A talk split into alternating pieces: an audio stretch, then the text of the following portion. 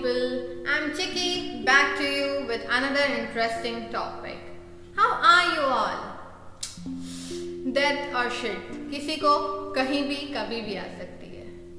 Life of Pi, The Lunchbox, Hindi Medium, Piku, Blackmail, Slumdog Millionaire, Angrezi Medium और न जाने कितनी movies.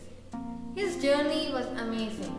Yes, he is none other than the legendary Irrfan Khan. It is still shocking for us that he is no more.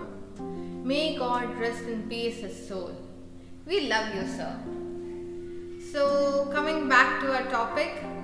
So, this topic was suggested by and written by my brother.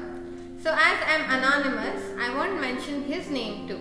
But he is a star in my eyes. Obviously, every brother is a star in the eyes of his sister. And he is the king of his own world. So he is the star king. आज सुबह मैंने एक news पढ़ी कि गुजरात के एक शहर गोंडल की 17 साल की लड़की ने, जिसके टिकटॉक पर 1.5 लाख से ज़्यादा फॉलोअर्स थे, उसने सुसाइड कर लिया.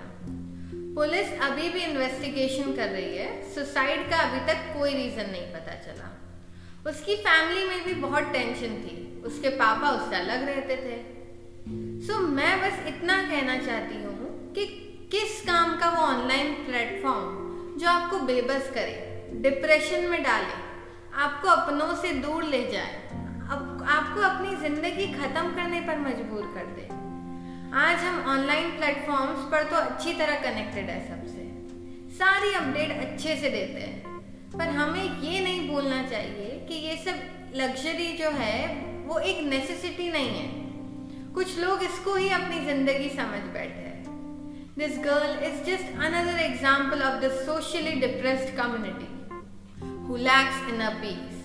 पूरी दुनिया माइकल जैक्सन को जानती है, the king of pop. He had undergone dozens of surgeries just to look good. He even said in an interview that he is the most depressed man on the earth and at last he committed suicide. बस आखिर में इतना कहना चाहूँगी, आप जैसे हैं वैसे ही अच्छे हैं. कभी अपने आप को कम मत समझिए. Beauty lies in the eyes of beholder. Just believe in yourself and stay close to your here and dear ones. Talk to them. Don't be a part of this fake reality. Be open to share, be open to love and stay tuned with your own Chikki. To the fact that's lost.